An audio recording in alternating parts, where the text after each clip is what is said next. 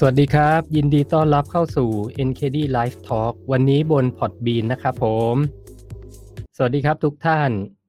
ยินดีต้อนรับอีกครั้งหนึ่งนะครับ วันนี้เราจะมาพูดคุยในหัวข้อที่ผมลงเอาไว้นะ คือไขมันดีคืออะไร ต้องกินเท่าไหร่ถึงจะดีนะครับ ก็ก่อนอื่นเลย ขอทักทายคนที่เข้ามาในไลฟ์ตอนนี้นะครับ วันนี้จะเป็น special edition มากๆ เพราะว่าเราจะคุยกันใน Podbean เท่านั้นนะ ซึ่งใน Podbean เนี่ยเราสามารถที่จะ call in เข้ามา แล้วก็พูดคุยกับผมได้นะครับ จากแอปพลิเคชันที่คุณฟังอยู่ณขณะนี้นะครับ แล้วก็พิเศษมากๆ คือวันนี้ใคร call in เข้ามาเนี่ยพูดคุยกันเนี่ยผมมีของรางวัลแจกให้ด้วยนะ ซึ่งต้องบอกว่าวันนี้เนี่ยหัวข้อเรื่องไขมันดีเนี่ย เป็นหัวข้อที่จะเขาเรียกว่ามีคนถามผมเยอะมากนะครับ ถามผมเยอะมาก ด้วยผลที่ว่าเราเริ่มจากการกิน ketogenic diet มาก่อนนะ แล้วหนึ่งในสารอาหารที่ต้องกินเป็นปริมาณเยอะที่สุดเนี่ยใน ketogenic diet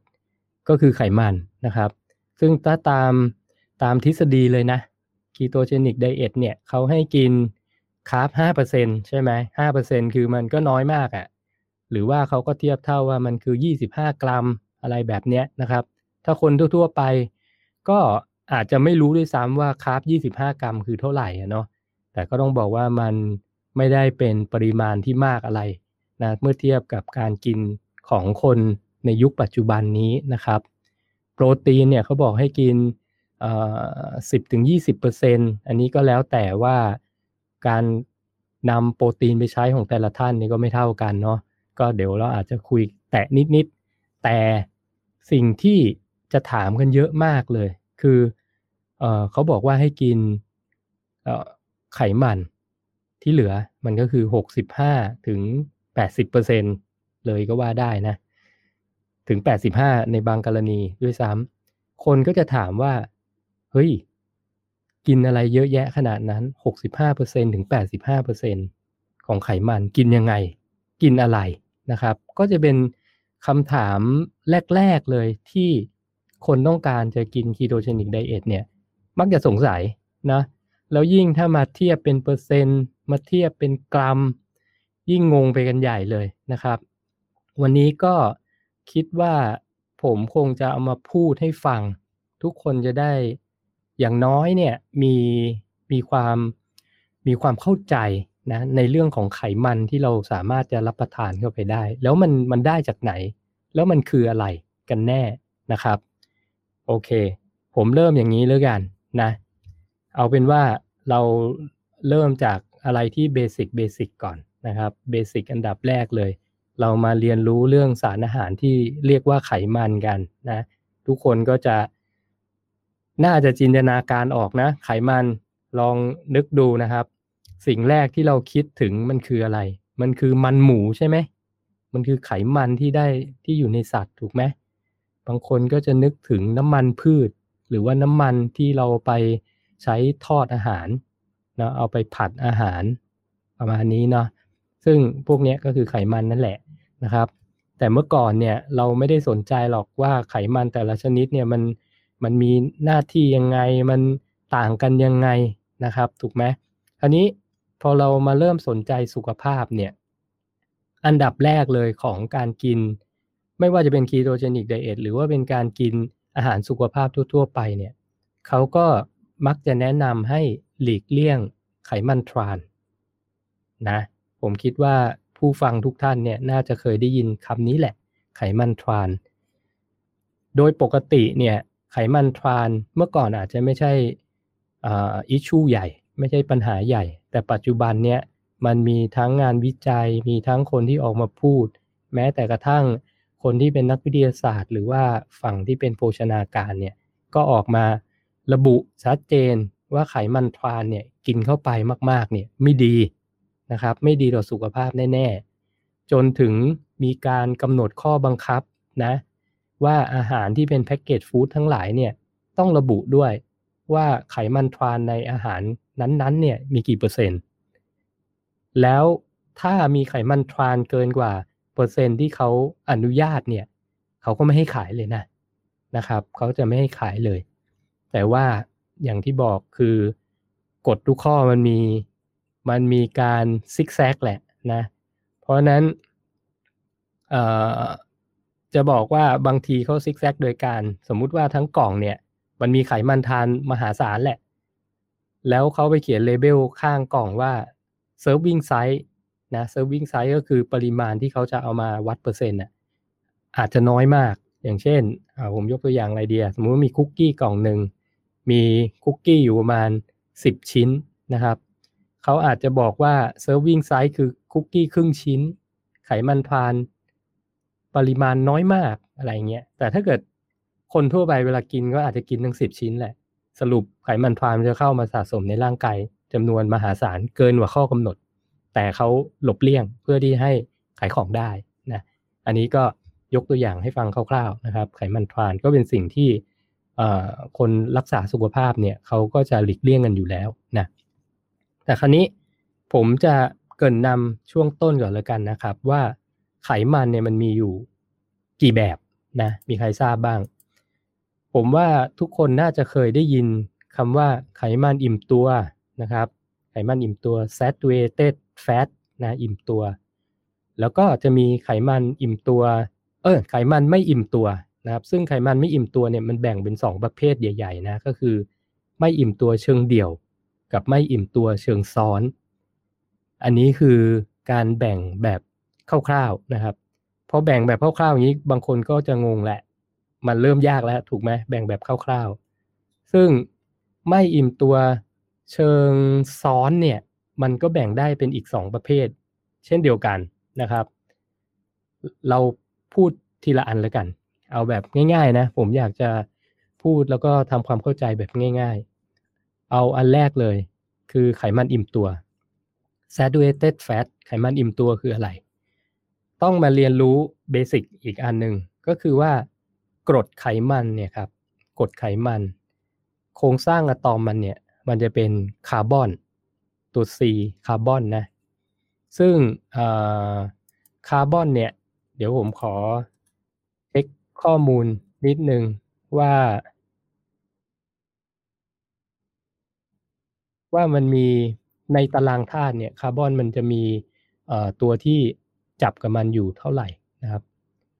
คาร์บอนเนี่ยมันมีค่าในตารางธาตุอยู่ที่6นะครับอยู่ที่6นะฮะอันนี้คาร์บอนเนี่ยต้องบอกว่าเป็นเป็นอะตอมที่มีมากมายมหาศาลในโลกนี้นะครับ มีมากมายมหาศาลมีทุกที่เลยก็ว่าได้นะเคยได้ยินไหมเวลาเขาไปไปขุดซากฟอสซิลหรือขุดอะไรขึ้นมาสักอย่างแล้วเขาอยากรู้ว่าไอ้ซากเนี้ยมันมีอายุเท่าไหร่ เขาจะไปตรวจคาร์บอนนะครับ ซึ่งคาร์บอนมันสามารถที่จะระบุได้ว่าไอ้คาร์บอนที่อยู่บนวัตถุเนี้ยมันมีอายุมากี่ร้อยล้านปี กี่ปีนะครับ สามารถจะระบุได้นานมากอะนะเพราะนั้นคาร์บอนจะเป็นอะตอมที่มีอยู่ในทุกที่นะในตัวเราก็มีคาร์บอนเยอะแยะนะครับ ในต้นไม้นะในก้อนหินในอะไรก็แล้วแต่ที่ที่เป็น วัตถุในในโลกใบนี้จะมีคาร์บอนทั้งนั้นนะครับ เพราะฉะนั้นตัวไขมันเนี่ยมันก็คือคาร์บอนเอามาต่อกัน หลาย ๆ ตัวนะอย่างที่ผมบอกเมื่อกี้ว่ามันมีมีค่าในตารางธาตุคือ 6 หมายถึงมันจะมีแขนอยู่ 6 อันที่สามารถไปจับกับกับธาตุอื่น ๆได้นะ อันนี้ไขมันเนี่ยมันก็คือคาร์บอนมาต่อกันหลาย ๆ ตัวถูกไหมครับ มันจะมีการจับกัน ถ้าเกิดมันจับกันด้วยเขาเรียก double bond หมายถึงจับกันสองแขนอะจับกันสองแขนกับคาร์บอนอีกตัวหนึ่งอย่างเงี้ยมีคาร์บอนสองอันนะแล้วจับกันสองแขนกับคาร์บอนอีกตัวหนึ่งถือว่ามันมี double bond หมายถึงมันแข็งแรงมากนะครับ เพราะนั้นไขมันอิ่มตัวเนี่ย มันจะเป็นคาร์บอนที่ที่ต่อกันหลาย ๆ ตัว แล้วมันจับกันด้วย double bondคือมีแขนที่แข็งแรงจับกันไว้ แขนที่แข็งแรงหมายถึงอะไร หมายถึงว่ามันจะถูกแยกออกจากกันได้ยากมากนะครับ ถูกแยกออกจากกันได้มากยากมาก อันนี้ตัวไขมันอิ่มตัวเนี่ย เราคงจะเคยได้ยินว่ามันมีช็อตเชนแฟตตี้แอซิดมีเดียมเชน fatty acid มี long chain พวกนี้ถือว่าเป็นไขมันอิ่มตัวหมดเลยนะ มันก็จะแบ่งกันตามกรณีของที่ว่ามีคาร์บอนอยู่กี่ตัว ถ้ามันจับกันไม่ถึง 8 ตัวนะครับ อาจจะ 2 ตัว 4 ตัว 6 ตัวพวกเนี้ยก็ถือว่าเป็นช็อตเชนนะช็อตเชนคือจับกันแต่สั้นๆสายสั้นนะครับ ถ้าจับ 8 ตัวถึง 12 ตัวถึง 16 ตัวพวกเนี้ยมันจะถือว่าเป็นสายกลางนะสายกลาง อันนี้ฟังไว้ก่อนนะ แล้วถ้าเป็นลองเชนคือกดไขมันสายยาวนะครับ ในไขมันอิ่มตัว อาจจะจับกันถึง 22 ตัว 24 ตัวก็ได้นะครับ มันก็จะยาวมากนะครับ แล้วมันก็จะจับกันแข็งแรง จุดเด่นอันหนึ่งของน้ำมันอิ่มตัวพวกนี้เนี่ย เนื่องจากมันจับกันแข็งแรง มันจะมี heating point ที่สูง heating point หมายถึง ถ้าเราเอาไปปรุงอาหาร เราไปผัดอาหารนะครับ มันจะไม่ไม่ไม่แตกสลายง่าย ๆ นะ ไม่แตกสลายง่าย ๆ เพราะนั้น ไขมันที่เป็นไขมันอิ่มตัวเนี่ยมันก็เหมาะกับการเอาไปทอด การเอาไปผัดนะครับ การเอาไปทอดการเอาไปผัด อันนี้ถ้าเป็นชนิดอื่นเนี่ยก็ต้องบอกว่ามันไม่ได้จับกันสองแขนนะ มันถึงเป็นไม่อิ่มตัวนะครับ ไม่ว่าจะเชิงเดี่ยวหรือเชิงซ้อนก็ตาม ไม่อิ่มตัว มีเฉพาะอิ่มตัวเท่านั้นที่มันจับกันหนาแน่น แล้วก็แข็งแรง แล้วก็เหมาะ แก่การนำไปผัดไปทอดนะครับ อันนี้คือเบสิกทั่วๆไปเนาะอันนี้ถามว่าอันต่อไปก่อนแล้วกัน ก็ต้องบอกว่ามันจะมีไม่อิ่มตัวละไม่อิ่มตัวเชิงเดี่ยวก่อน ไม่อิ่มตัวเชิงเดี่ยวเนี่ยศัพท์ที่เขาชอบพูดกันก็คือโมโนนะครับเป็นโมโน unsaturated fat หรือว่าถ้าเป็นคำย่อคือ MUFA นะ MUFA MUFA ไม่อิ่มตัวนะครับ เชิงเดี่ยวนะอันนี้คือไม่อิ่มตัวเชิงเดี่ยว ก็คือในสายของไขมันเนี่ยมันจะมีอยู่จุดหนึ่งที่มันจับกันแค่แขนเดียว แต่แขนหนึ่งเนี่ยมันสามารถที่จะมันจะจับกันแต่ว่าสามารถที่จะแตกแตกหักกันได้ง่ายนะอันนี้ถ้าเทียบกับไขมันอิ่มตัวเนี่ยหมายถึงถ้ามันเอาไปทอดไปผัดในความร้อน ที่ถึงลิมิตของมันน่ะร้อนเกินไปเนี่ย ไอ้เส้นเนี้ยมันก็จะสามารถที่จะปล่อยมือจากกันได้ แล้วไปจับกับโมเลกุลอื่นๆ อย่างเช่นไฮโดรเจนเป็นต้นนะครับ แล้วก็เป็นไปได้ว่าถ้าสมมุติว่าเราเรามีไขมันที่เป็นเป็นมูฟ่าพวกนี้เป็นไขมันอิ่มตัวเชิงเดี่ยวเนี่ย แล้วเขาบรรจุพันมาเนี่ย มัน มันผ่านโดนความร้อนนะครับ อาจจะเนื่องจากการเก็บรักษาจากการขนส่งนะครับ หรือแม้แต่กระทั่งโดนแดด พวกนี้มันสามารถที่จะทำให้บอลตรงนี้หรือว่าการจับกันเนี่ยมันแตกได้นะครับ อันนี้ปัญหามันคืออะไร ปัญหามันคือ ถ้าเรายังไม่ไม่เอามาทำอาหารนะ มันก็อาจจะมีกลิ่นหืน มันก็อาจจะเสียเสียหายได้ เพราะนั้นสังเกตดูดี ๆนะครับ พวกผลิตภัณฑ์ที่มี มูฟ่าเยอะเนี่ยยกตัวอย่างเช่นอะไรเดีย น้ำมันมะกอกเนี้ย สังเกตดูขวดมันจะเป็นสีทึบนะบางขวดก็สีดำบางขวดก็สีเขียวอะไรเงี้ยนะครับ เพราะเขาเอาไว้กันแสงเขาไม่อยากให้มันให้มันเหม็นหืนหรือให้มันเสียเร็วนะครับ อันนั้นก็จะเป็นประเภทของน้ำมันที่เรียกว่าเป็นมูฟ่านะส่วนนั้นสุดท้ายนะครับเขาเรียกว่าไขมันไม่อิ่มตัว แต่เป็นเชิงซ้อน เชิงซ้อนเนี่ยภาษาอังกฤษเขาเรียกว่า poly unsaturated fat นะหรือคำย่อคือ PUFA ตัว P นะครับ PUFA ซึ่งไขมันประเภทนี้เนี่ยจริงๆ เป็นไขมันที่มีประโยชน์นะเเราคงจะเคยได้ยินคำว่าโอเมก้า6โอเมก้า3นะครับซึ่งโอเมก้า6กับโอเมก้า3เนี่ยถือว่าเป็นไม่อิ่มตัวเชิงซ้อนทั้งคู่นะครับ แล้วมันก็จะมี มีแขนจับที่เรียกว่าอ่อนแออยู่ไม่ใช่จุดเดียวแหละโมโนนี่คือมีจุดหนึ่งนะครับ แต่เนี้ยจะมีมากกว่าหนึ่งจุด อาจจะมีสองจุดนะครับ ที่แขนมันไม่แข็งแรงเลยนะเพราะนั้นไขมันที่เป็นโอเมก้า6โอเมก้า3เนี่ยส่วนใหญ่ก็คือจะเสียง่ายนะครับ เสียง่ายเสียง่ายกว่ากว่าตัว MUFA เยอะนะ ลองสังเกตดูถ้าเป็น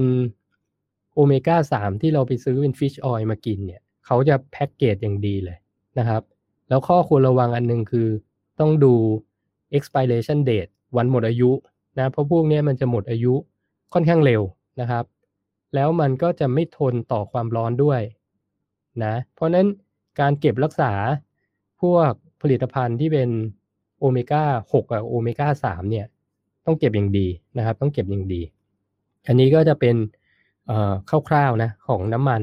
ที่เป็น3ประเภทนะครับจำได้ไหมเอ่ย อิ่มตัวนะอิ่มตัวนี่คือจับกันแน่นมากนะครับ แล้วก็ไม่อิ่มตัวจะมีเชิงเดี่ยว ซึ่งจะมีอยู่จุดหนึ่งที่มันจับกันไม่ค่อยแน่นเท่าไหร่นะพวกนี้ก็จะเป็นส่วนใหญ่จะเป็นพวกโอเมก้า9นะครับน้ำมันที่เป็นโอเมก้า9แล้วก็ไม่อิ่มตัวเชิงซ้อนนะก็จะมีจุดที่จับกันไม่แข็งแรง 2 จุดนะครับก็จะเป็นพวกโอเมก้า6กับโอเมก้า3 อันนี้ถามว่าทำไมต้องรู้ ก็จริง ๆ เนี่ย ต้องบอกว่าน้ำมันที่เราใช้รับประทานเนี่ย มันมีหลายแบบนะครับ มันมีหลายประเภทเถ้าเราทราบว่าน้ำมันที่เรามาใช้รับประทานหรือมาขุงหาอาหารแต่ละอย่างเนี่ย มันมีก็เรียกว่าโปรไฟล์แล้วกันนะ มีแฟตโปรไฟล์แบบไหน มากกว่ากันเนี่ย อันนั้นมันก็เราก็จะได้ประโยชน์ของของไขมันชนิดนั้นๆนะครับ แล้วก็เป็นจุดประสงค์อันหนึงในไลฟ์วันนี้ที่ผมอยากจะมาคุยให้ฟัง ก็คือว่าน้ำมันทุกประเภท มีเอ่อกรดไขมันทั้ง 3 ชนิดนี้อยู่ในขวดของมันอยู่แล้ว ทั้ง 3 อย่างเลยนะ บางคนอาจจะนึกว่าถ้าเป็นน้ำมันหมูมันจะมีแต่อิ่มตัว ทั้งทั้งขวด ซึ่งอันนี้เนี่ยต้องบอกว่าจริงๆไม่ใช่นะครับ น้ำมันหมูเนี่ยมีไขมันอิ่มตัวเนี่ยประมาณ 40%เท่านั้นเองนะอีก 10%เนี่ยจะเป็นเอ่อเขาเรียกว่าไม่อิ่มตัวเชิงเดี่ยว แล้วมีโอเมก้า6ซะเยอะด้วยซ้ำนะครับโอเมก้า6ซะเยอะประมาณสัก 10%นะส่วนที่เหลือก็จะเป็นโอเมก้า9นะครับ เพราะนั้นกินน้ำมันหมูอย่างเดียวเนี่ย คุณได้ทั้งไขมันอิ่มตัวนะไม่อิ่มตัวเชิงเดี่ยวที่เป็นโอเมก้า6อยู่แล้ว แล้วก็มีโอเมก้า9ด้วยนะครับ อีก 41%นะโอเมก้า3มีอยู่1%นะครับ อันนี้แค่น้ำมันหมูอย่างเดียวนะ จะเห็นว่าเราได้ครบเลยของไขมันทุกๆชนิดนะครับ อันนี้ต้องบอกก่อนว่าไขมันพวกนี้จริงๆมันดีหมดแหละ ไขมันที่ไม่ดีอย่างเดียวอะก็คือไขมันที่เป็นทรานนะครับ อันนี้ต้องมาอธิบายว่าไขมันทรานคืออะไรนะครับ เอาแบบง่าย ๆเลยนะ ไขมันทรานเนี่ย ส่วนใหญ่มันก็จะมาจากไม่อิ่มตัวเชิงซ้อนนะครับ ที่มันมีสองสองแขนที่ไม่แข็งแรงนะในในในกรดไขมันนะครับ ซึ่งเราบอกไปแล้ว ไม่อิ่มตัวเชิงซ้อนที่มีสองแขนเนี่ยก็ตกอยู่ในแบบพวก พวกโอเมก้า6กับโอเมก้า3นะครับ โดยส่วนใหญ่ตัวที่เป็นปัญหาเนี่ยทรานเนี่ยมันจะอยู่กับโอเมก้า6นะ ซึ่งมันจะมีแขนที่ไม่แข็งแรงของมันเนี่ย มันจะมีการจับตัว ถ้าสับเทคนิคเนี่ยในโอเมก้า6เนี่ย ถ้าแขนเนี่ยมันจับกันเป็นแบบซิส CIS cis อันเนี้ยไม่ค่อยมีปัญหาเท่าไหร่ แต่ถ้ามันจับกันแบบทรานนะครับ ไอ้ไอ้ที่บอกว่าแขนไม่แข็งแรงเนี่ยถ้ามันจับกันแบบทรานเนี่ย อันเนี้ยคือตัวปัญหา ปัญหาคืออะไร ปัญหาคือ พอมันจับกันแบบทรานเนี่ยสตรัคเจอร์ของกรดไขมันเนี่ย ร่างกายเราจะไม่สามารถจะกำจัดได้นะครับ ไม่ไม่เล็กฮอกไนอะนะเพราะว่ามันเป็นไขมันที่ไม่ธรรมชาตินะครับ ถูกเติมไฮโดรเจนมา แล้วถ้ามันสมมุติว่าเรากินเข้าไปแล้วมันไปอยู่ในเซลล์เราเนี่ย เซลล์เนี้ยจะมีปัญหาทันที เพราะว่ายิ่งมันจับกับไฮโดรเจน เนี่ย มันยิ่งปล่อยมือกันได้ง่ายมากนะครับ มันก็จะทำให้ง่ายต่อการออกซิไดซ์หรือว่าเเสียหายจากออกซิเจนในร่างกายเรานี่แหละนะครับ มันก็จะเหมือนกับเหล็กอะ่ะ เคยเอาเหล็กไปวางตากแดดไหม โดนน้ำตักแดดแป๊บเดียวเป็นสนิม อันนั้นเลยนะครับ มันจะเป็นสนิมง่ายมาก ใช้คำนี้เลยกันนะถ้าเป็นไขมันที่ที่เป็นจับกันแบบ trans แบบ trans นะครับ ซึ่งส่วนใหญ่มาจากโอเมก้า6นะครับ แต่ถ้าเป็นโอเมก้า6แท้ๆจากธรรมชาติโอเมก้า3แท้ๆจากธรรมชาติเอ่อเป็น MUFA หรือโอเมก้า9แท้ๆจากธรรมชาติ หรือแม้แต่กระทั่งอิ่มตัวแท้ๆจากธรรมชาติ ร่างกายเราสามารถจัดการได้นะสามารถจัดการได้ เพราะนั้นเอ่อเล่ามาถึงตรงเนี้ย ผมว่าทุกคนน่าจะพอจะเห็นภาพแหละ ว่าไขมันมีหลายประเภท แล้วที่ผมบอกเพิ่มเติมไหมก็คือว่าในไขมันที่เราทานเนี่ย มันมีทุกทุกประเภทนะครับ ไม่ว่าจะเป็นอิ่มตัวไม่อิ่มตัวเชิงเดียว ไม่อิ่มตัวเชิงซ้อนอยู่ในขวดนั้นอยู่แล้วนะอยู่ในอยู่ในผลิตภัณฑ์นั้น ๆ อยู่แล้วนะครับ อันนี้มันก็อยู่ที่ว่าเราจะเลือกบริโภค ไขมันแบบไหนนะมันก็เป็นเป็นเเขาเรียกว่าสิ่งที่เราเลือกได้นะถ้าเราถ้าเราทราบว่าไขมันแต่ละอย่างเนี่ยมันมีสัดส่วนของอิ่มตัวไม่อิ่มตัว เชิงเดี่ยวเชิงซ้อนเท่าไหร่ยังไงนะครับ ซึ่งมันง่ายมากนะ ถ้าเราอยากรู้ search Google นะครับ search Google ของคำว่า dietary fat type ก็ได้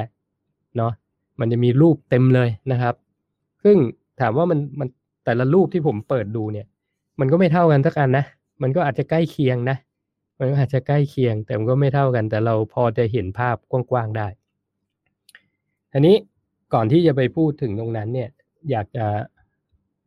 บอกนิดนึงก่อนว่าอันนี้คนที่หันมากิน ketogenic diet เนี่ยแล้วบอกต้องกินไขมันในปริมาณที่สูงเนี่ยเมื่อเทียบเป็นเปอร์เซ็นต์นะครับ เมื่อเทียบเป็นเปอร์เซ็นต์อย่างหกสิบห้าเปอร์เซ็นต์แปดสิบเปอร์เซ็นต์อะไรแบบเนี้ยมันจะดูว่าเหมือนเยอะนะ แต่เราก็ต้องทราบก่อนว่าไขมันเนี่ยกับคาร์โบไฮเดรตกับโปรตีนเนี่ยมันให้ค่าพลังงานที่ต่างกันค่อนข้างเยอะนะครับ ต่างกันค่อนข้างเยอะสองเท่าอะ่ะ คือไขมันหนึ่งกรัมเนี่ยมันให้พลังงานเก้ากิโลแคลอรี่ถ้าถ้านับเป็นหน่วยกิโลแคลอรี่นะครับ เมื่อเทียบกับโปรตีนนะคาร์โบไฮเดรตเนี่ยหนึ่งกรัมเท่ากันเนี่ยมันให้พลังงานแค่สี่เท่านั้นเองแค่สี่นะครับ เพราะนั้นการรับประทานอาหารที่เป็นไขมันในสัดส่วนที่เป็นหกสิบห้าเปอร์เซ็นจะเจ็ดสิบเปอร์เซ็นจะแปดสิบเปอร์เซ็นจริงๆ แล้วพอมันแปลงมาเป็นปริมาณไขมันที่เราต้องกินเข้าไปเนี่ย มันไม่ได้เยอะอะไร นะครับ อันนี้สำหรับคนที่เเคย track อาหารมาก่อนก็จะทราบนะ ผมยกตัวอย่างแล้วกัน ไขมันที่ผมรับประทานแล้วมีแคลอรี่เยอะสุดเนี่ย น่าจะเป็นประมาณว่าไขมันจากน้ำมันมะกอกยกตัวอย่างน้ำมันมะกอกแล้วกัน ถ้าผมกินน้ำมันมะกอกเนี่ยแปดช้อนโต๊ะนะแปดแปดช้อนโต๊ะ ผมจะได้พลังงานเกือบพันกิโลแคลอรี่ แปดช้อนโต๊ะนะ ถามว่าเยอะไหมเออไอที่ผมกินเนี่ย อาจจะกินเยอะกว่าแปดด้วยซ้ำนะครับ เยอะกว่าแปดเพราะว่าเวลาผมกินผมจะผมชอบกินเพียวไง มันก็เทเข้าไปช็อตหนึ่งเนี่ยมันสามสิบมลมันก็ประมาณเนี้ยประมาณแปดช้อนโต๊ะได้กินกึบเดียวเลยนะครับ ก็ได้พลังงานอาจจะเยอะมากด้วยซ้ำนะครับสำหรับสำหรับคนอื่นๆเนาะแต่สำหรับผมผมผม ก็จะมีลักษณะการกินไขมันที่ที่อยากจะมาแชร์วันนี้เหมือนกันนะครับ แต่ประเด็นก็คือว่าไขมันเนี่ยมันไม่ได้แบบว่าต้องกินเป็นแบบเป็นไหๆหรือเป็นแก้วๆอะไรอย่างนี้นะ กินไม่ได้เยอะเหมือนที่เราจินตนาการแต่สัดส่วนของพลังงานมันให้เราเยอะมากนะครับ อันนี้ก็จะเป็นส่วนของไขมันที่ที่เราต้องกินนะครับ อันนี้คนก็จะถามว่าอ้าวแล้วพี่หนึ่งยกตัวอย่างolive oil หรือน้ำมันมะกอกแล้วแล้วไขมันอื่นมันยังไงมันต้องกินอะไร มันต้องกินแค่ไหนนะครับ ก็ต้องบอกว่าจริง ๆ เนี่ย มันมันไม่มีสูตรตายตัวนะ ว่าคุณจะต้องกินไขมันอิ่มตัว เท่านี้ไขมันไม่อิ่มตัวเชิงเดี่ยวเท่านี้ เชิงซ้อนเท่านี้อะไรแบบเนี้ยนะครับ เพียงแต่ว่าที่ผมมักจะ ใช้ reference หรือว่าใช้สอนนะในการที่จะมองไขมันเนี่ยมาจากดรเจฟโฟเล็กนะครับดรเจฟโวเล็กเนี่ยแกเป็นเขาเรียก godfather of ketogenic diet ก็จะเป็นนักวิทยาศาสตร์คนแรกๆนะที่ศึกษาเรื่องของการนำ ketogenic diet ไปใช้ในนักกีฬานะครับ แกก็เคยออกมาพูดเรื่องนี้เหมือนกัน ผมก็จะอิงของแกแหละแล้วก็ใช้ หลักการของแกในการในการรับประทานนะแกบอกว่าจริงๆตัวที่แกก็บอกแกบอกไม่ได้เหมือนกัน แต่สิ่งที่แกรู้คือไขมันเนี่ยของมนุษย์เราเองเนี่ยถ้าเราเราเขาเรียกว่าชันสูตรตัวเองนะแล้วเอาค่าไขมันทั้งหมดเนี่ยไปไปวิเคราะห์เนี่ยเขาบอกทั้งร่างกายเราเนี่ยจะมีไขมันที่เป็นไขมันอิ่มตัวอยู่ประมาณสัก สามสิบเปอร์เซ็นต์แล้วก็เป็นไม่อิ่มตัวเชิงเดี่ยวหรือ MUFA เนี่ยประมาณห้าสิบเปอร์เซ็นส่วนที่เหลืออีกประมาณสิบแปดเปอร์เซ็นต์นะอันนี้คือกลมๆนะบอกประมาณสิบแปดเปอร์เซ็นต์จะเป็นไม่อิ่มตัวเชิงซ้อนก็คือโอเมก้าหกกับโอเมก้าสามแล้วแกก็พูดอีกว่าไอ้โอเมก้าหกโอเมก้าสามเนี่ยสิบแปดเปอร์เซ็นที่ว่าเนี่ยเท่ากับกินกินน้ำมันที่เป็นโอเมก้าหกโอเมก้าสามเพียวๆเนี่ยประมาณ หนึ่งถึงสองช้อนชาเท่านั้นเองต่อวันนะครับ จะเห็นว่าอันดับแรกเลยโอเมก้าหกโอเมก้าสามเนี่ย เราไม่จำเป็นต้องกินเยอะนะ เราไม่เป็นต้องกินเยอะมากมายนะครับ แล้วเดี๋ยวที่จะคุยพาคุยต่อไปก็คือไอ้พวกเนี้ยมันอยู่ในอาหารหลักเราอยู่แล้วนะไม่จำเป็นต้องเติมนะครับ แต่สิ่งที่มันเป็นปัญหาของคนปัจจุบันก็คือว่า เราป่วยกันเยอะนะครับ เราป่วยกันเยอะ เรามีการอักเสบในร่างกายค่อนข้างเยอะ เนื่องจากเรากินอาหารที่มีเขาเรียกว่าโอเมก้า 6 เยอะเกินไป ในหลักการเนี่ยโอเมก้า 6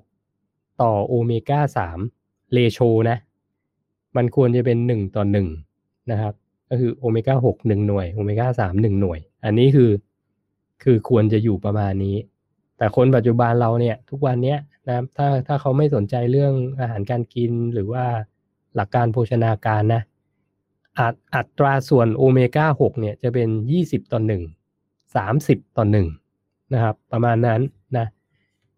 มันเยอะเกินไป คือโอเมก้า3น้อยอยู่แล้วนะ แต่กินโอเมก้า6เยอะมากนะครับเหตุที่จะเกิดต่อไปพอเรามีโอเมก้า6เยอะไปใน ในร่างกายหรือในกระแสเลือดเนี่ยโอเมก้า 6 มันเป็นตัวที่ทำให้ระบบเส้นเลือดเราแข็งตัวนะเคยได้ยินไหมคือถ้าโอเมก้า 6 มากเกินไปเนี่ยเส้นเลือดจะแข็งนะครับเลือดจะแข็งตัวได้ง่ายนะครับเพราะนั้นก็มีสิทธิ์ที่จะทำให้เกิดโรคที่เป็นเรียกว่าไขมันอุดตันได้ง่าย เช่นเดียวกันนะแต่ถ้าเสริมด้วยโอเมก้า 3 เนี่ยมันจะมีฤทธิ์ตรงข้ามกัน มันจะทำให้เลือดเนี่ย อ่อนอ่อนนุ่มลงอ่อนตัวลงนะครับ มันก็ต้อง balance กันไอ้สองตัวเนี้ยถ้าหกเยอะไปเนี่ย กลายเป็นว่าเลือดคุณจะแข็งตัวได้เร็ว แต่ถ้าสามเยอะไปเนี่ย เลือดคุณก็จะไหลไม่หยุดนะ เพราะนั้นการ balance โอเมก้า6กับโอเมก้า3เนี่ยก็เป็นสิ่งที่ที่สำคัญนะสิ่งที่ นอกจากสำคัญแล้วเนี่ย มันก็เป็น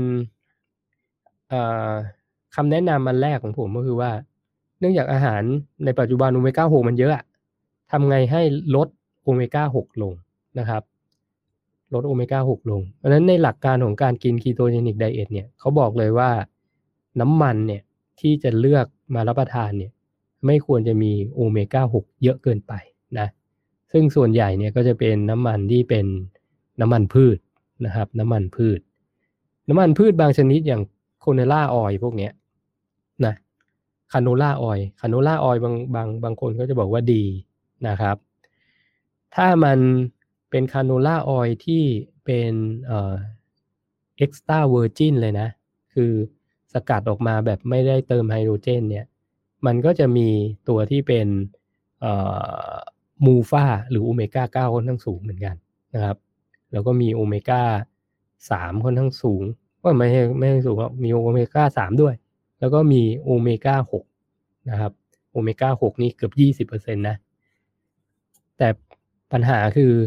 canola oil ปัจจุบันที่ขายกันเนี่ย มันผ่านกรรมวิกรรมวิธีมาแล้ว เพราะนั้นโอเมก้า6ที่อยู่ในตัวมันเนี่ย มันมีสิทธิ์ที่จะแปลงตัวเป็น trans fat ได้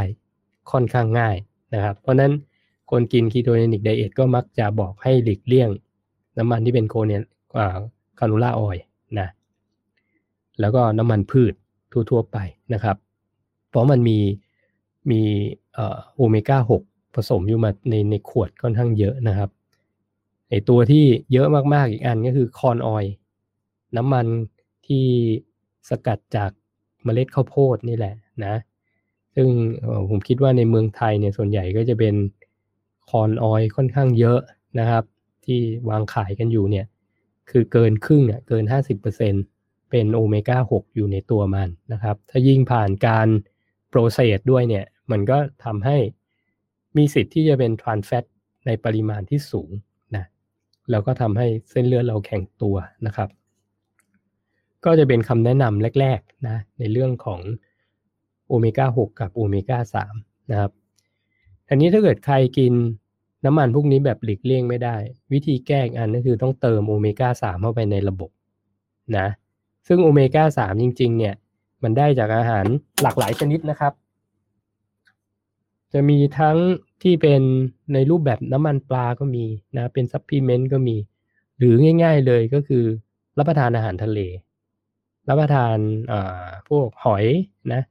พวกหอยพวกปลาทะเลอะไรพวกเนี้ยจะมีโอเมก้า3อยู่ในตัวมันค่อนข้างเยอะนะ ซึ่งพอมันไป เฉลี่ยกับโอเมก้า6เนี่ยอาจจะช่วยได้นะครับอาจจะช่วยได้ แต่อย่างที่บอกเนี่ยโอเมก้า3โอเมก้า6วันวันหนึ่งเนี่ยเรากินแค่หนึ่งถึงสองช้อนชาก็พอนะครับ ปัญหาอีกอันหนึ่งก็คือว่า ถ้าเราไปกินอาหารทอดนอกบ้าน ซึ่งชุ่มน้ำมันพืชมาเนี่ยไอตัวเนี้ยมันมันเป็นยิ่งทำให้โอเมก้า6ในร่างกายเรามันสูงเกินความจำเป็นบางทีก็จะแก้ยากเหมือนกัน นะเพราะนั้นการหลีกเลี่ยงการเข้าใจเรื่องของแฟตโปรไฟล์ในในน้ำมันพวกนี้มันก็จะมาช่วยตรงนี้แหละนะครับ ก็อยากจะให้หลีกเลี่ยงไขมันที่ใช้ที่เป็นที่เป็นพวกน้ำมันพืชทั้งหลายนะครับโอเมก้า3โอเมก้า6ก็จบไปด้วยประการราชนี้นะ ง่ายๆเลยนะครับ ง่ายๆเลยนะเพราะว่าเราต้องการ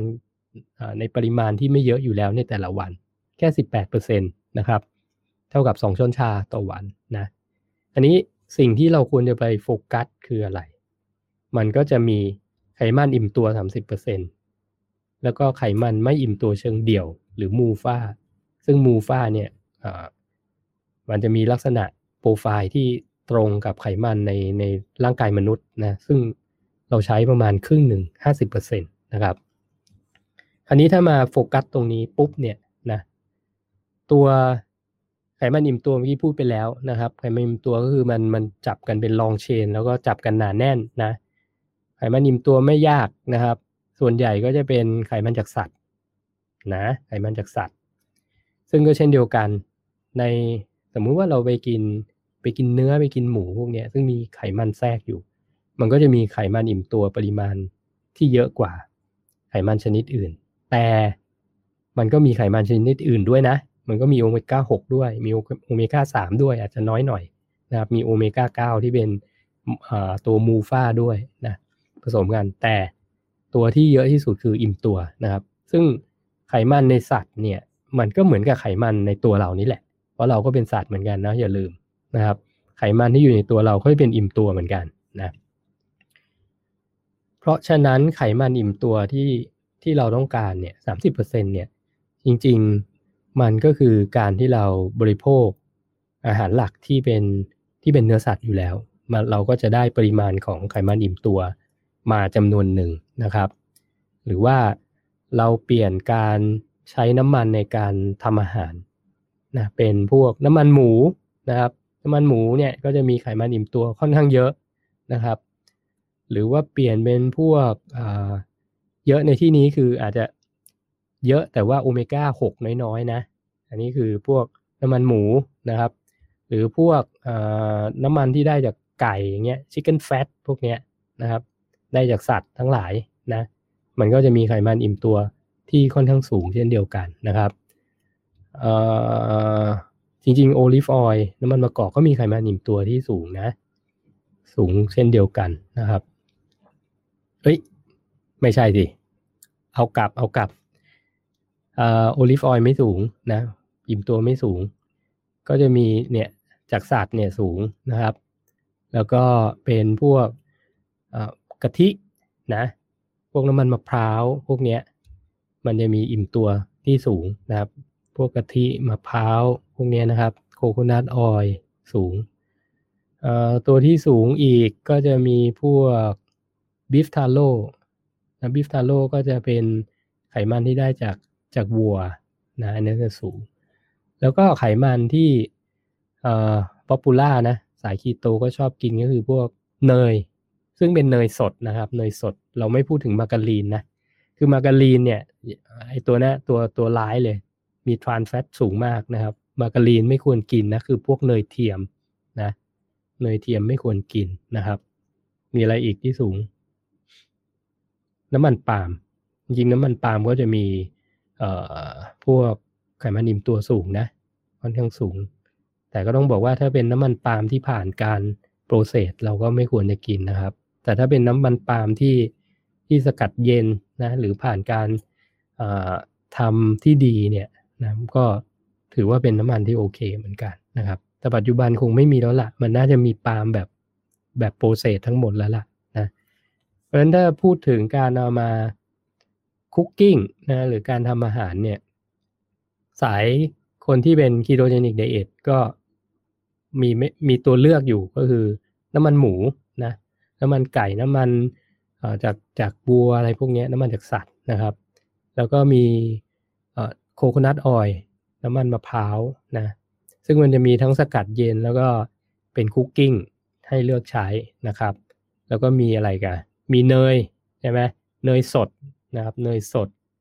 พวกนี้ก็เอามาใช้ได้นะเพราะว่ามันมีไขมันอิ่มตัวค่อนข้างสูง ผัดทอดได้นะครับ แล้วมีอะไรอีก แล้วมีอะไรอีก ก็จะประมาณนี้เนาะอ่ามันจะมีอีกอันคือเขาเรียกว่ากรีกรีก็คือคล้ายๆกับเนยแหละ แต่เป็นเนยแขกนะครับ ทางมาจากทางอินเดียนะกรีก็จะเป็นเป็นอีกน้ำมันหนึ่งที่ใช้ได้ ซึ่งหอมมากนะ ถ้าเป็นคนชอบกินอาหารอินเดียเนี่ยอย่างผมเนี่ยของโปรดเลยนะครับกรีถ้าทำอาหารด้วยกรีเนี่ยมันจะได้กลิ่นพิเศษของเขานะซึ่งอร่อยมาก เช่นเดียวกันนะครับ อันนี้ก็จะเป็นคร่าวๆของไขมันอิ่มตัวที่ผมคิดว่าเราเราทานอยู่แล้วละ่ะ คือเผลอๆ ถ้าเกิดเราแทร็กสารอาหารได้เนี่ยนะเราเราแทร็กเป็นเรารู้รู้วิธีเนี่ย เราก็จะเห็นอยู่แล้ว ว่าไขมันอิ่มตัวพวกเนี้ยกินจากอาหารหลักที่เป็นที่เป็นสัตว์เนี่ย แถมบวกกับอาจจะคุกกิ้งด้วยด้วยน้ำมันที่ผมบอกนี่ก็เพียงพอแหละ ไม่ต้องไปกินเพิ่มอะไรนะครับ เพราะนั้นไขมันอิ่มตัวไม่น่าจะมีปัญหาในการที่จะกินมันเข้าไปนะครับ อันนี้ตัวสำคัญเลย ก็คือตัวมูฟานะมูฟาหรือว่า mono unsaturated fat ไขมันไม่อิ่มตัวเชิงเดี่ยว ไม่อิ่มตัวเชิงเดี่ยวนะ ซึ่งเป็นผมผมคิดว่าเป็นไขมันที่ที่เราควรจะรับประทานให้เยอะขึ้นนะครับ อย่างที่บอก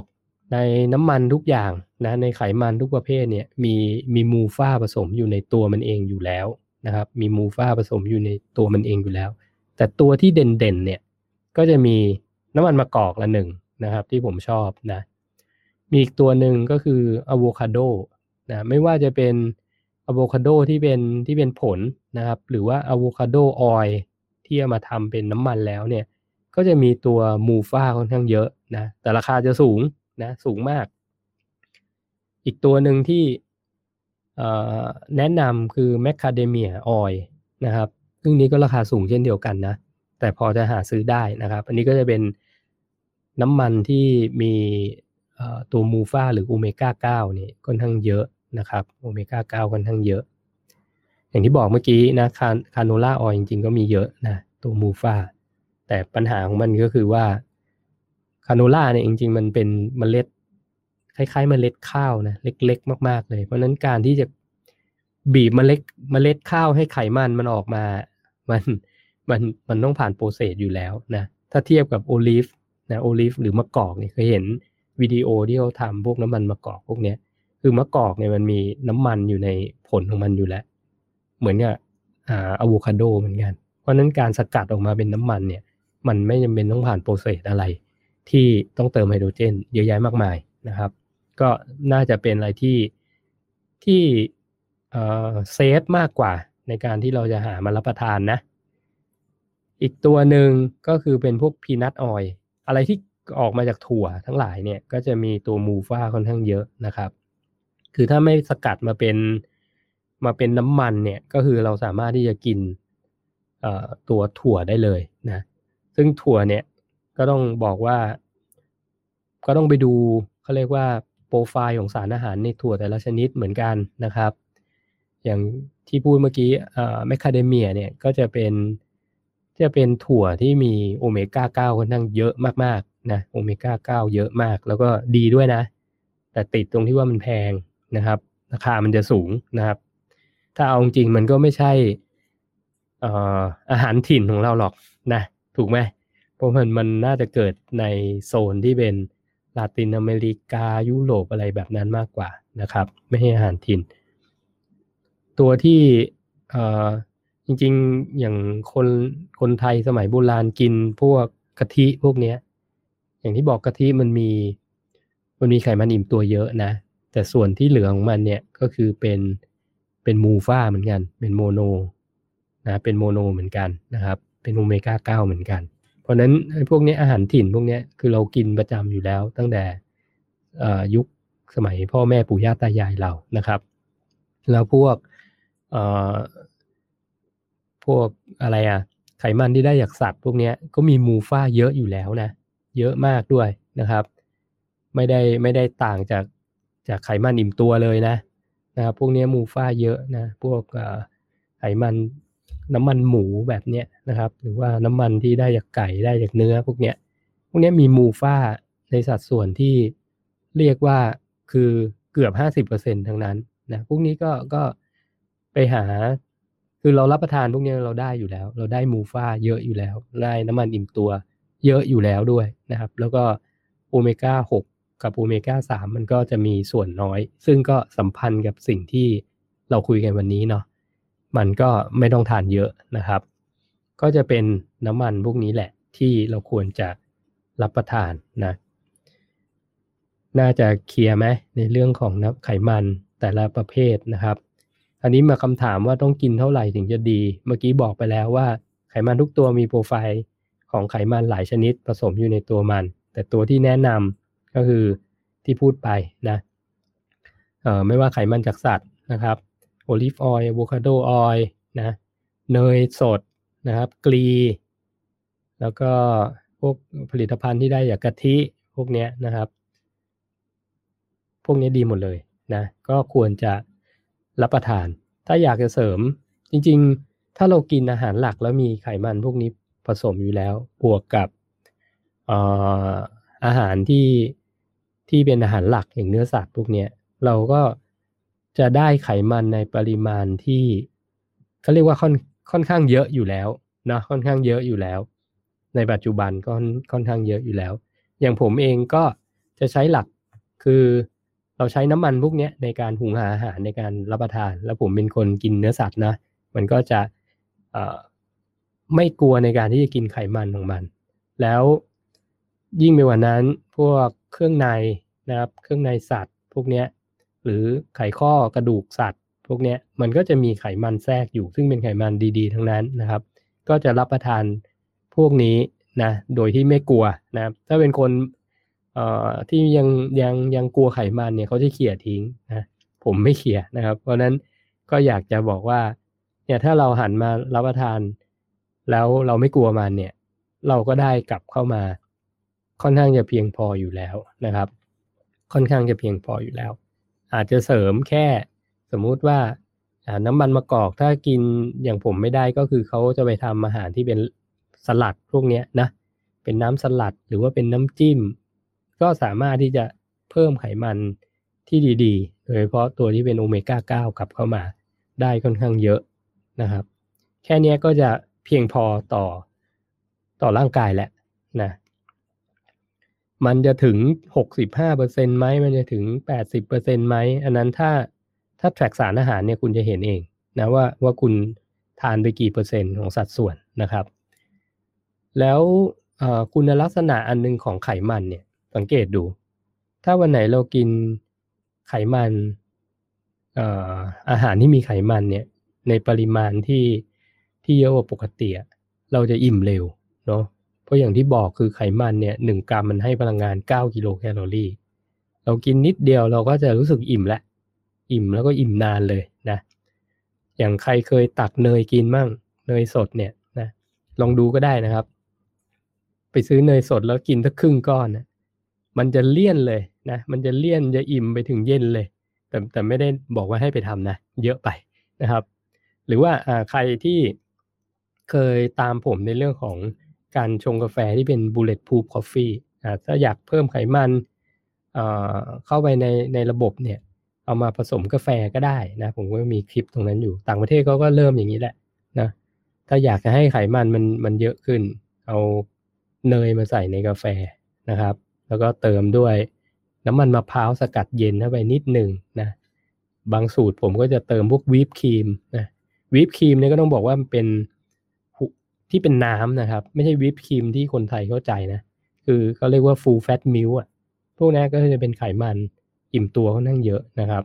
แล้วก็ไม่มี carb อยู่แล้วนะเพราะไม่มีแลคโตสอยู่ในตัวมันนะมันก็จะเป็น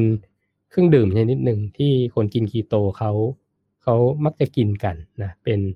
เป็น breakfast นะครับ กินแค่หนึ่งถ้วยเนี่ย ผมเคย track ดูนะ bulletproof coffee หนึ่งถ้วยเนี่ยหนึ่งแก้วเนี่ย นะครับ มันให้พลังงานถึงหกร้อยกิโลแคลอรี่เลยนะ ในบางแก้ว ในในแก้วที่ผมทานแล้วกัน เพราะผมจะมีสูตรที่ที่ใส่อ่าอย่างตัวอย่าง ใส่น้ำมันมะพร้าวอ่าประมาณหนึ่งช้อนนะ ใส่วิปครีมสองช็อตนะครับ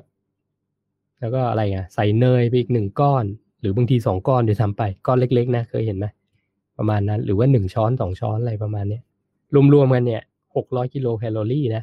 อิ่มถึงมื้อต่อไปเลยนะครับ ให้พลังงานเยอะมากนะครับ แล้วก็ไขมันเพียวๆเลยนะบอกว่าสารอาหารที่อยู่ในกาแฟแก้วนั้นคือแฟตเลยหกร้อยกิโลแคลอรี่ที่เป็นไขมันเพียวๆเลย นี่คือการการเติมไขมันดีเข้าไปในร่างกายนะครับ โดยที่ไม่ต้องคิดเยอะนะ ผมก็จะจะมีการกิน bulletproof coffee ในช่วงแรกๆผมนะ ก็กินกินทุกวันแหละนะครับ โอเค อันนี้คือการเติมแฟตเนาะเข้าไปในระบบนะครับ แล้วก็อาหารที่เรากินถ้าเป็นคนกินคีโตนะ กินอาหารปกติที่เป็นหมูเนื้อไก่ ไม่ต้องไปเขี่ยไขมันทิ้ง ไม่ต้องเขี่ยหนังทิ้ง กินเครื่องในนะครับ แล้วก็กินอาหารทะเลนะโอเมก้าสามมาจากอาหารทะเลถูกไหมก็จะเห็นเมนูผมมันมีกุ้งมี ปลาหมึกมีหอยนางรมพวกนี้ก็กินพวกนี้เป็นประจำประจำเพราะไม่ต้องไปจริง ๆ คือถ้าเป็นคนที่ไม่ไม่ไปตรวจวัดว่าเราต้องแทร็กอาหารเนี่ยคือถ้าไม่ได้แทร็กแคลอรี่เรากินแค่เนี้ย เราก็ได้ถึงอยู่แล้วนะครับ แล้วก็ได้สารอาหารที่ดีเข้าร่างกายด้วยซ้ำที่เป็นไขมันนะแค่นี้เองง่าย ๆนะครับ ง่าย ๆ อันนี้ก็ จะมียกตัวอย่างเรื่องเรื่องเล่าต่อไปแล้วกันอะถ้าไม่กินคีโตล่ะนะถ้าไม่กินคีโตต้องกินแฟตเท่าไหร่นะครับ ต้องบอกเลยว่าถ้าเป็นเออความรู้เดิมนะ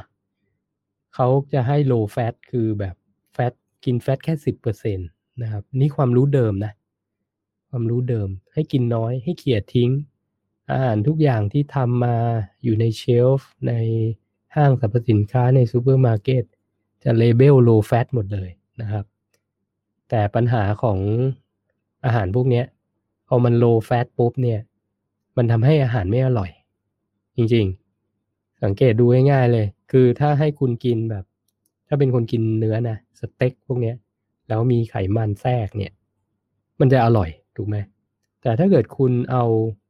ไขมันออกเนี่ย มันแข็งมันไม่อร่อยเลยนะครับ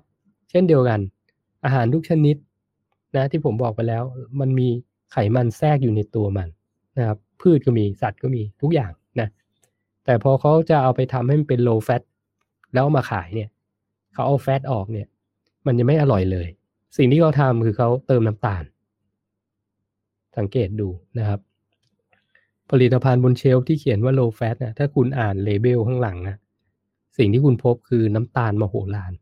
นะครับ มันจะได้อร่อยไง แล้วคนก็จะติด แล้วคนก็จะมาซื้ออยู่เรื่อยๆ แล้วก็จะป่วยนะครับ อันนี้ก็คืออาหาร low fat นะ เมื่อก่อนเขาสอนให้กินน้อยๆนะครับ ปัจจุบันนะ เอาจริงๆเลยขนาดนักกีฬาที่ ที่ concern เรื่องไขมันที่สุด เป็นกีฬาที่ลดไขมันได้เก่งที่สุด ก็คือนักกีฬาเพาะกาย เขายังบอกเลยให้กินไขมัน 20-30%เป็น baseline เป็นพื้นฐานนะครับ เขาจะกิน 30%ตอนประมาณช่วง off season คือช่วงที่ไม่ต้องแข่งนะ แต่ช่วงที่เขาต้องเตรียมตัว diet แล้วก็เตรียมตัวที่จะขึ้นแข่ง เขาก็จะกินน้อยลงนิดหนึ่ง อันนี้คือเป็น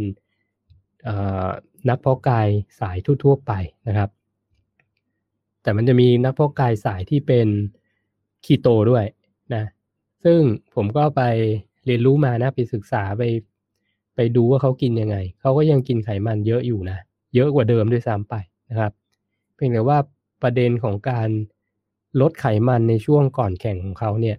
คือเขากินแคลอรี่ in ที่น้อยกว่าแคลอรี่เอาหรือเรียกว่า calorie deficit ก็คือกินให้น้อย กินให้น้อยลงเท่านั้นเองแหละ แต่สัดส่วนของไขมันเนี่ย สัดส่วนมันยังเยอะอยู่นะเพียงแต่เขากินน้อยกว่าที่ร่างกายเขาต้องการ เพราะนั้นมันไม่เก็บเป็น fat แน่นอน มันไปใช้เป็นพลังงาน ในการที่เขาจะออกกำลังกายในการที่เขาจะยกน้ำหนักนะครับ แล้วร่างกายเขาก็จะ lean ขึ้นนะไขมันในตัวก็จะน้อยลง แล้วถ้ายิ่งเป็นสายคีโตเนี่ย การที่อยู่ใน ketosis เนี่ย มันจะมี เอฟเฟกอันหนึ่งเขาเรียกว่า muscle preservation ก็คือการสงวนกล้ามเนื้อนะครับ เพราะนั้นไดเอทหนักๆ กล้ามเนื้อก็จะไม่สูญสลายไปง่ายนะมันสูญสลายอยู่แล้วล่ะ ถ้าเราไดเอทหนักๆอะ่ะแต่มันจะไม่เยอะนะครับ ถ้าเทียบกับไดเอทชนิดอื่นนะ มันก็แล้วแต่สไตล์ของการวางโปรแกรมนะครับ อันนี้เราพูดให้ฟังคร่าวๆว่ายังไงก็ตามขนาดเป็น นักสายนักเพาะกายเนี่ยเขายังกินไขมันที่ปริมาณเนี่ยยี่สิบถึงสามสิบเปอร์เซ็นแล้วก็ถ้าเป็นสายที่ไม่ให้คีโตเลยนะ สายแบบกิน high carb เลยล่ะ กินแบบคาร์โบไฮเดรตวันหนึ่งเอ่อห้าร้อยกรัมเจ็ดร้อยห้าสิบกรัมแปดร้อยกรัมพันกรัมยังมีนะบางคนคาร์โบไฮเดรตนะเยอะมากนะเขาก็ยังมีการเติมไขมันดีเข้าไปในร่างกาย ในรูปแบบของออน้ำมันมะกอก ช่นเดียวกันนะครับพวกนี้ก็กินน้ำมันมะกอกแบบเขาจะดีไซน์เลยว่าวันหนึ่งเขาจะกินกี่ช้อนพวกนี้นะ ก็เออเป็นตัวช่วยอันหนึ่งนะครับ ที่เขาจะต้องการที่จะใส่พวกไขมันดีเข้าไปในร่างกายในระบบนะเพราะไขมันเนี่ยก็ต้องบอกว่าสุดท้ายเนี่ยมันเป็น มันเป็นมันเป็นโครงสร้างไม่ไม่ใช่โครงสร้าง มันเป็นตัวที่ทำให้ฮอร์โมนทุกอย่างเนี่ยมันดำเนินไปได้นะครับ ชีวิตมันดำเนินไปได้ เป็นเขาเรียกว่ายังเป็นโครงสร้างชนิดหนึ่งในเซลล์เหมือนกัน แต่ไม่ใช่ไม่ใช่โปรตีนนะไม่เหมือนกล้ามเนื้อนะครับ อย่างไมโตคอนเดรียที่เราชอบชอบพูดกันนะนะในไมโตคอนเดรียมันจะมีอ่ามีมีเขาเรียกว่าเป็นเป็นกระดองของมันแล้วกัน เป็นเขาเรียกว่าอะไรเดีย shell ของมันนะ มันจะเป็น double layer นะ มีชั้นนอกชั้นในพวกเนี้ยซึ่งไอชั้นนอกชั้นในเนี่ยโครงสร้างมันก็เป็นกรดไขมันกรดไขมันเลยนะครับ ซึ่งไมโตคอนเดรียในตัวเรามีประมาณแบบสองหมื่นล้านเซลล์นะซึ่งสองหมื่นล้านเซลล์ต้องใช้กรดไขมันโดยเป็นกระดองของมันทั้งหมด แค่นี้ก็เห็นความสำคัญแล้วเนาะว่าไขมันเนี่ยมันมันสำคัญกับชีวิตนะครับกับชีวิต ยังมีอีกคือถ้าจะให้ลงละเอียดนะ ไขมันที่อ่าอย่างอย่างอย่างตัวโอเมก้าเก้าที่พูดไปแล้วเนี่ย ไขมันที่ที่เราควรจะให้ความสนใจนะครับโอเมก้าสามโอเมก้าหกอย่างที่ว่าเนี่ย โดยเฉพาะโอเมก้าสามที่เป็นพวก DHA นะครับ พวก CoQ10 พวกเนี้ย ถ้าจะเสริมเนี่ยผมจะเสริมสองตัวนี้เนาะ DHA CoQ10 นะครับ เพราะในโครงสร้างของไมโตคอนเดรียมันต้องการ DHA กับ CoQ10 เป็นหลักนะครับ อันนี้ก็จะเป็นอีกทริคหนึ่งนะที่ที่อยากจะนำเสนอที่อยากจะบอกไว้ในในไลฟ์วันนี้นะครับไหนขอทักทายหน่อยสิโอ้ มีหลายคนนะเนี่ย หมอเอกสวัสดีนะครับ คุณก๊อฟสวัสดีนะครับ คุณหนึ่งสวัสดีครับ คุณอะไรเนี่ยซูมซูโม่เรซซิ่งสวัสดีนะครับ คุณแจ็คธีรวัตรสวัสดีครับ คุณเก้าหนึ่งหนึ่งสี่สี่สวัสดีนะครับ ขอบคุณทุกท่านเลยที่เข้ามา ในพอดบีนนะ ก็เป็นที่เข้าใจได้นะ เพราะวันนี้ผมพอดบีนเพียวๆนะครับ ก็ผู้ฟังส่วนใหญ่จะอยู่ Facebook นะ แต่ผมก็เหตุผลก็คือผมอยากจะใช้ช anel นี้ในการที่จะพูดคุยนะเพราะ Facebook เนี่ยมันมันพูดคุยไม่ได้ มันก็จะพิมพ์พิมพ์คอมเมนต์กันได้อย่างเดียวนะครับ ก็เลยอยากจะลองอะไรใหม่ ๆ ดูนะ เพราะว่า ผมว่า Podbean มันเป็นอะไรที่ที่ดีอะในการที่จะบันทึกบทความหรือว่าบันทึกการพูดคุย แล้วเวลาคนไปรีวิว หรือไปฟังย้อนหลังเนี่ย มันฟังที่ไหนก็ได้นะมันไม่ต้องดูภาพนะอย่างเช่น ถ้าเกิดคุณเป็นคนที่ชอบฟังพอดแคสต์อยู่แล้วนะ ผมก็เป็นหนึ่งในคนที่ชอบฟังพอดแคสต์คืออยู่ในรถเนี่ยก็เปิดพอดแคสต์ถึงจะปิดหน้าจอมันก็ยังมีเสียง มีเสียงให้เราได้ฟังนะครับ ซึ่งต่างจาก Facebook YouTube พวกเนี้ยปิดหน้าจอปุ๊บนี่มันดับไปเลย มันฟังไม่ได้นะ ผมเลยก็เออพอดแคสต์มันเป็นอะไรที่ที่ผมว่าสะดวกอะ่ะผมอยากจะบันทึกเรื่องราวต่างๆ ใน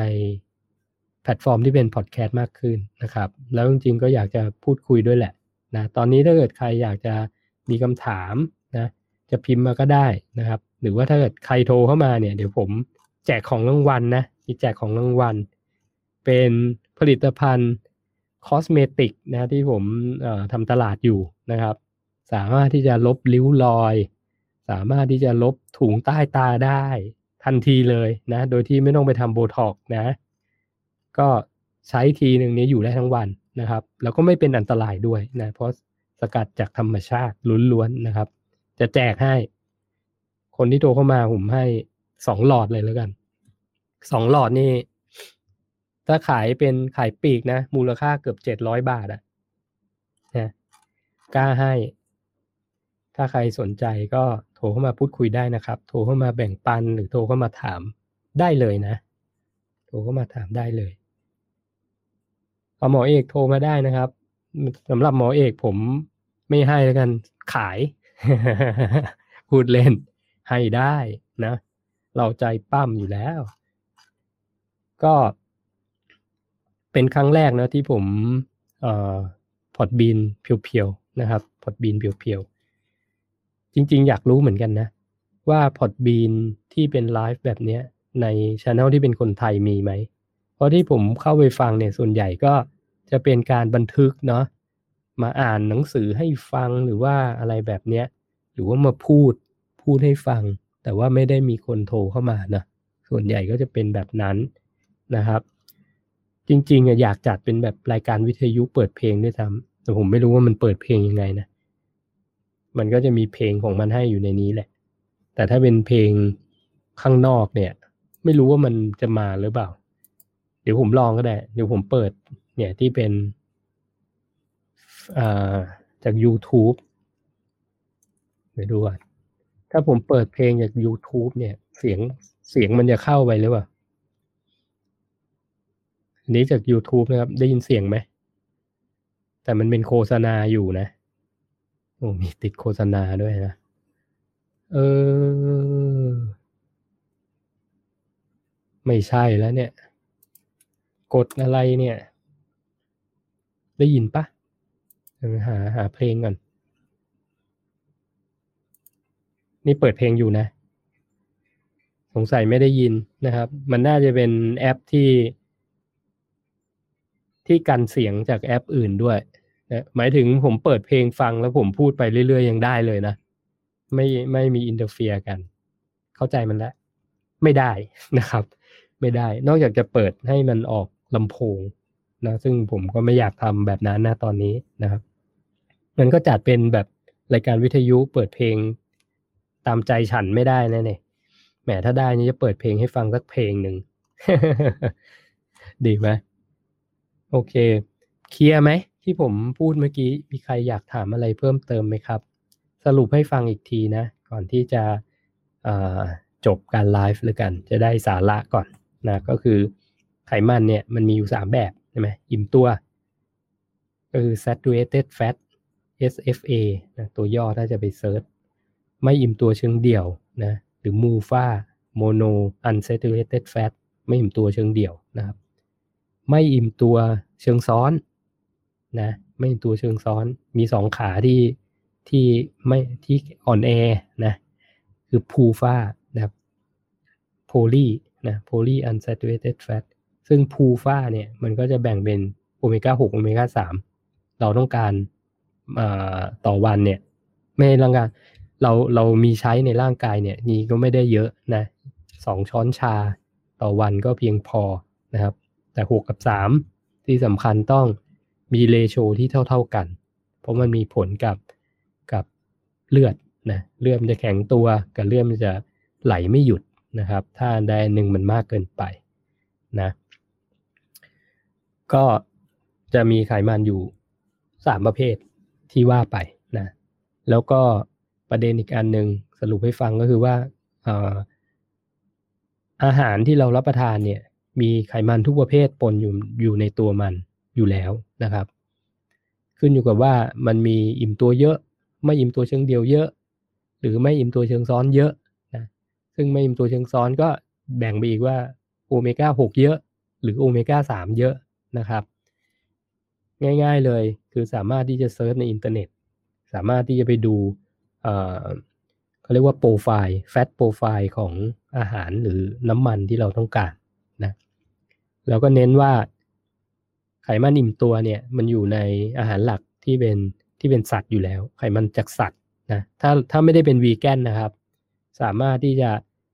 ได้รับไขมันอิ่มตัว จากผลิตภัณฑ์ที่เป็นสัตว์ได้อยู่แล้วนะซึ่งนั้นก็หมดกังวลไป เพราะเราไม่ได้ต้องการอะไรที่มันเยอะแยะมากมายนะครับ ส่วนตัวที่เราควรจะโฟกัสนะก็คือการกินตัวไขมันไม่อิ่มตัวเชิงเดี่ยว หรือมูฟ่า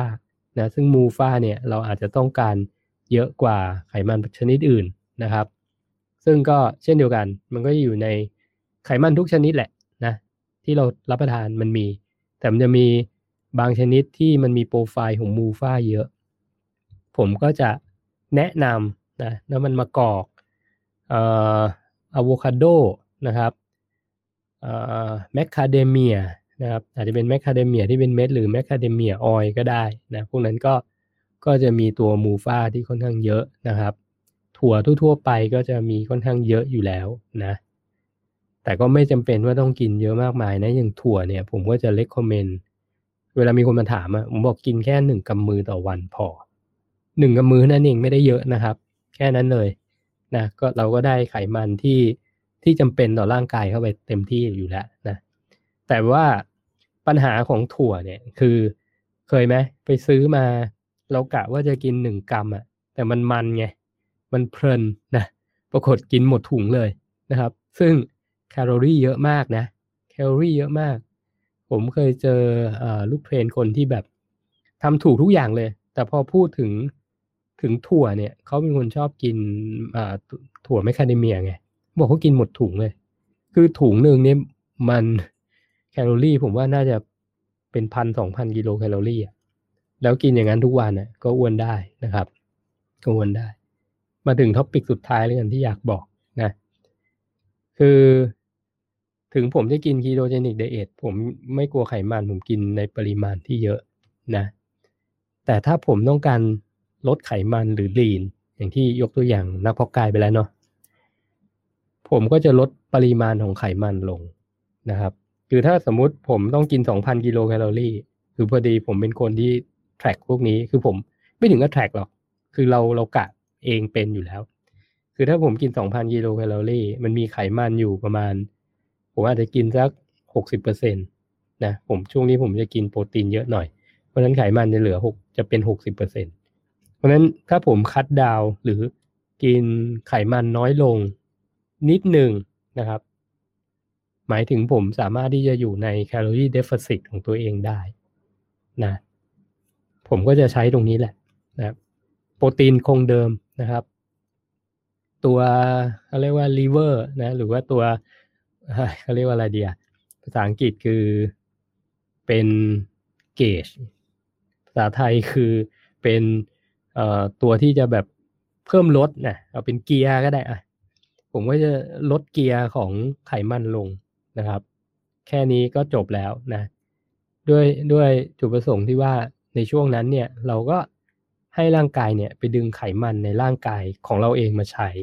แทนนะไขมันก็จะลดลง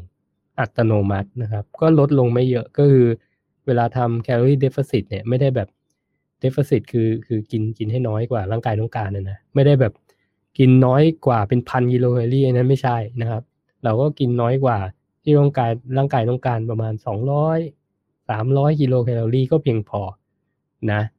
แต่มีอีก option หนึ่งคือกินเท่าเดิม แต่คุณไป cardio มากขึ้น คือไป burn มันให้มากขึ้นนะครับ อันนั้นก็เป็นอีก option หนึ่งนะ บางคนก็จะทำแบบนั้นนะช่วงไหนอยากลดไขมันก็ ไปวิ่งมากหน่อย ไปเดินมากหน่อย cardio มากหน่อยอะไรแบบนี้นะครับ แต่ผมก็จะใช้วิธี calorie deficit นิดหนึ่งบวกกับเดินมากหน่อยนิดหนึ่งคือเดินมากหน่อยไม่เยอะนะเดินมากหน่อยไม่เยอะ เพราะต้องก็ต้องดูเวลาของแต่ละท่านด้วยนะ อย่างถ้าเป็นนักกีฬาเนี่ยเขาวันวันหนึ่งเขาเขาทำแต่แบบนี้อยู่แล้วเขามีแต่กินออกกำลังกายพักผ่อน กินออกกำลังกายพักผ่อนนะครับเพราะนั้นเขาเขาทำโปรแกรมของเขานี่ได้แบบ มีประสิทธิภาพมากนะเขาดีไซน์ไว้อยู่แล้ว แต่ถ้าเป็นคนธรรมดาทั่ว ๆ ไปเนี่ยที่ต้องมีกิจกรรมประจำวัน แล้วไม่ได้ไปแข่งอะไรกับใคร เพียงแต่แค่อยากจะลดไขมันลงนะถ้าคุณเป็นคนกินคีโตเจนิกไดเอทผมก็แนะนำว่ากินเท่าเดิม โปรตีนเท่าเดิมนะครับเท่าเดิม แค่ลดไขมันลงนิดหนึ่งนะครับ นิดหนึ่งนี่ก็ต้องแต่ละคนก็ไม่เหมือนกันนะ ก็ต้องไปลอง ไปลองดูกันเองว่านิดหนึ่งเนี่ยคือแบบไหนยังไงนะครับ อาจจะค่อยๆค่อยๆลดลงแต่ถ้าลดลงมาประมาณนี้แล้ว แล้วน้ำหนักมันยังไขมันยังไม่ได้ลงเยอะอย่างที่เราต้องการ เราก็ลดลงไปอีกในสิ่งที่เรากินเข้าไปนะบวกกับไปคาร์ดิโอมากขึ้นนิดหนึ่งมันก็จะช่วยได้นะครับ ก็ประมาณนี้เนาะเป็นข้อสรุปนะครับว่า ไขมันแต่ละประเภทคืออะไรแล้วเราควรจะทานเท่าไหร่ถึงจะดี ถ้าเป็นคนแทร็กสารอาหารนะกินคีโตก็คือ 65-80%อันนี้แล้วแต่ว่าคุณกินโปรตีนแค่ไหนนะครับตรงแฟตเนี่ยมันก็จะแวลี่ก็คือมันจะแปรผันตามโปรตีนที่คุณทานนะก็แค่นี้นะครับ แต่ถ้าไม่ได้แทร็กสารอาหารนะก็บอกไว้ตรงนี้ว่าก็แค่ กินอาหารที่ติดมันนะครับ กินไข่ข้อกินหนังกินได้หมดเลยที่เป็นสัตว์นะ แล้วก็เปลี่ยนน้ำมันนะครับ ใช้น้ำมันที่ว่าตอนแรกนะอย่าไปใช้น้ำมันพืชน้ำมันทรานนะครับเอ่อมาการีนพวกนี้น้ำมันเทียมอะไขมันเทียมเนยเทียมพูดผิดเนยเทียมนะแล้วก็อาหารที่เป็นแพ็กเกจฟู้ดลองไปพลิกดูก็ได้นะครับ ในในร้านสะดวกซื้อ จะมีเขียนว่ามาการีน มีเขียนว่า vegetable oil มีเขียนว่าอะไรนะ shortening เนี่ย shortening นี่ก็คือไขมันทรานนะครับ ถ้ามีสามตัวนี้เนี่ยควรจะหลีกเลี่ยง แต่ร้อยทั้งร้อยมันมีหมดนะ มันมีหมดเพราะมันเป็นไขมันราคาถูกไง ไขมันราคาถูกนะครับเขาก็เอามาเติมเติมในอาหารที่ให้คนทั่วไปกิน จะได้เสียสุขภาพกันนะครับ ก็ประมาณนี้นะ ก็ขอขอบคุณทุกท่านมากนะ นี่ก็ชั่วโมงกว่าๆแล้ว ขอบคุณทุกท่านมากที่เข้ามารับฟังนะครับ แล้วก็ในโอกาสหน้าผมก็จะมีท็อปิกอื่นๆนะมานำเสนอแล้วมาคุยให้ฟังอีกนะครับสำหรับวันนี้ขอบคุณมาก ๆ ครับ สวัสดีครับ